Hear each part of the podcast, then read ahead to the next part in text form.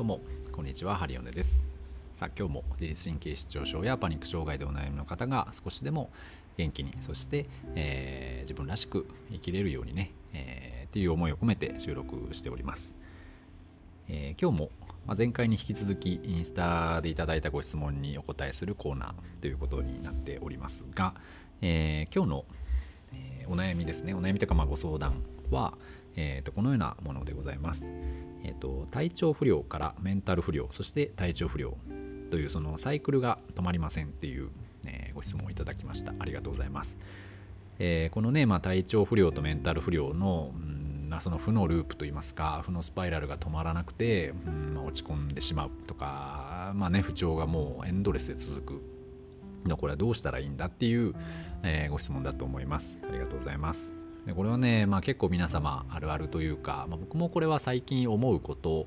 だったりするんですけれどもうんその体の不調と心の不調ってやっぱりリンクするよねとか、まあ、比例するよねっていう話をね今日はちょっとしてみたいなと思っております。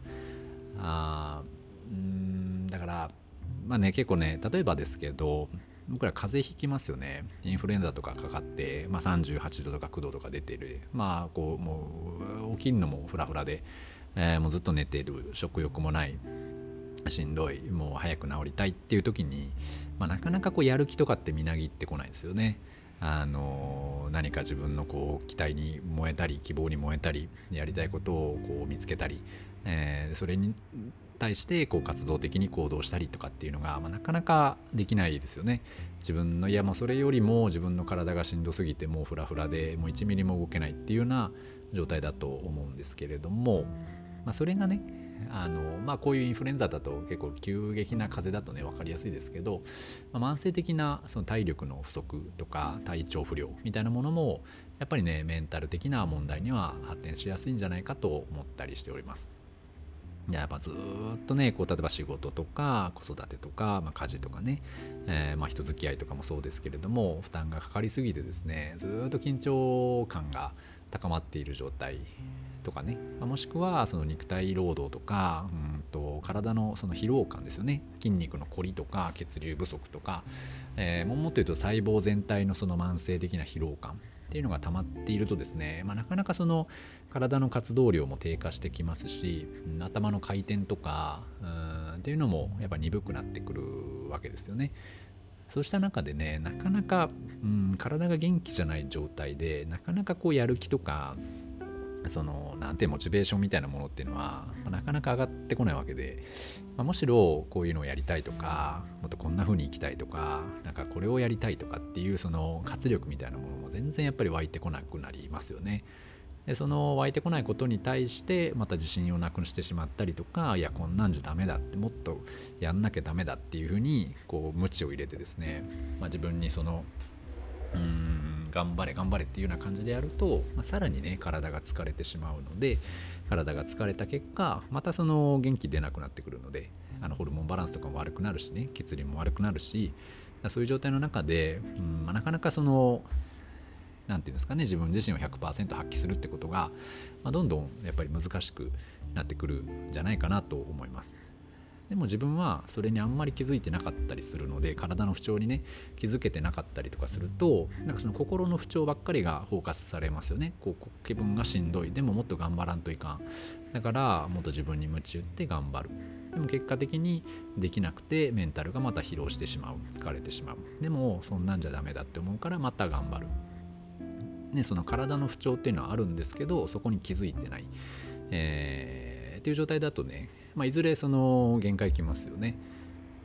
要は体の不調とメンタルの不調っていうのがこうずっとこう交互にね、えー、積み重なっているような状態だと思うんですけど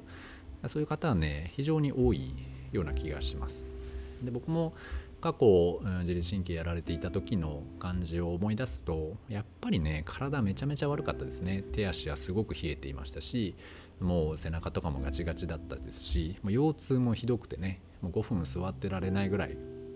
あの腰痛かったんですけど今はねそんなに体の不調ってやっぱ感じないんですよ。不思議なもんでね。別にその特別しんどいところとか痛いとこもないし、うん、でもやっぱりその体が疲れてくると心もやっぱり疲れてくるし、うん、なんかこう体調がね免疫下がってんなーっていう時はこうちょっとメンタル的にも下がりやすい、えー、ようなね自分でもその実感します。なのでやっぱりそのメンタル疲れてんなっていう時はまず体を休めたりとか、えー、するようにしてるんですけど、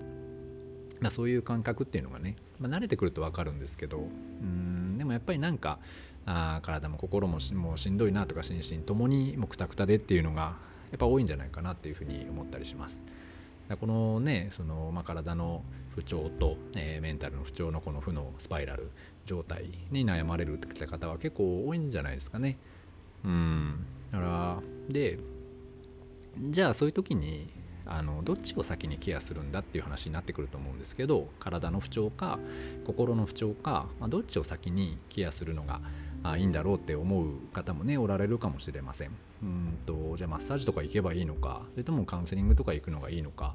あ、まあ、どっちなんだろうなみたいなね。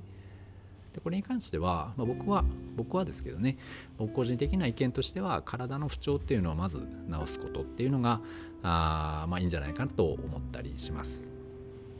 その理由はですねあの心の不調ってやっぱりね取るの難しいんですよね。それよりはやっぱ体の不調を取った方がやっぱりね、簡単というか早いんですよね、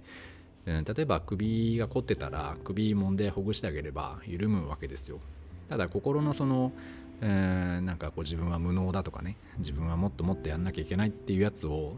なんかマッサージは取れないっていうかねやっぱりゆっくり話を聞いてでもその自分あなたが思ってるその考え方とか自分がいやあなたはそんなもんじゃないよとかちゃんと価値あるんだよとかっていうのをぱこう伝えるのにはやっぱりこう時間がかかるんですよね。まあ、最終的にはやりたいんですけど。でその聞く方もね体ももうぶっザボロなわけですよ。そんな体も心もヘロヘロな状態であなたには価値があるよとかあなたの考え方もっとこうした方がいいよとかって言われても、まあ、なかなかスッと入ってこないんですよね。ていうかまあそもそも人の話をちょっと聞けるような状態じゃなかったりするのであのそういう方に無理やりねなんか、まあ、説教みたいな感じになっちゃうとやっぱりねよりその心を閉ざしてしまうのでまずはやっぱ体を元気にするっていうことがやっぱ早いしうん、まあ、一番かなと思ったりします。それがまあマッサージでも鍼灸でも整体でもね、うんまあ、なんかオイルを使ったものでもうんあとは何ですかねなんか温泉入るとか岩盤浴行くとか、うん、何でもいいと思います瞑想するとかね、まあ、何でもいいと思うんですけどその体をしっかり休めてケアすることはねあ一番まあファーストステップとしてはいいんじゃないかなと思います。で体が元気になってくるとそのさっきもね体と心はリンクしてますので体を元気にすることである程度心も余裕が生まれてきますのでね。でそういった状況の中で、まあ、ゆっくり話を聞いたり、まあ、自分がうんいや実はねっていうような感じでこうポロッと喋れるきっかけみたいなものを作っていくとその心もだいぶ重荷を減らしていけるしえー、今までねずっとこう耐え続けてきたものを、まあ、ゆっくり、えー、荷物を乗せるような感じにはなると思うので。なんで、まあ、心身ともに軽さっていうのがね出てくるんじゃないかと思ったりします。なのでまあ、えー、このね負のループの抜け出し方はまず体を元気にする。そして体が元気になって心が余裕が出てきたら、まあ、ゆっくり心のケアをする。うん。そして体も元気心も元気ってなってくると活動量が増えてくるので、まあ、今度はね、えー、いいループに入るんじゃないかと思います。体が元気になってくると心も元気になってくる。で心が元気になってくるとまたいろいろあれもしたいこれもしたいってなってくるのでまた体も元気になってくる。で体が元気になればどんどん自分の心にちゃんと体がついてきますのでついてきた心でまた元気になるっていうようなねいい循環になってくれると思いますので、えー、まずはねあのその負のループ両方一緒にやろうとせずにねまず体からゆっくり直して、え、やっていただければいいんじゃないかなと思ったりします。もうこれはね本当によくわかる不調ですけどねもうずっとしんどいんでね。うん。ただまあ何かしらのきっかけでまた変われば割とうんすぐ変わってくれることもあるのでね。またあの諦めずにやっていただければ嬉しいです。はい。というわけで、えー、今日ねまたご質問いただきましてありがとうございました。えー、まあ、こんな感じでまたね、えー、お答えできればと思いますので、次回もまた聞いていただければ嬉しいです。はい。というわけで今日はこの辺にしたいと思います。ハリオネでした。ありがとうございました失礼いたします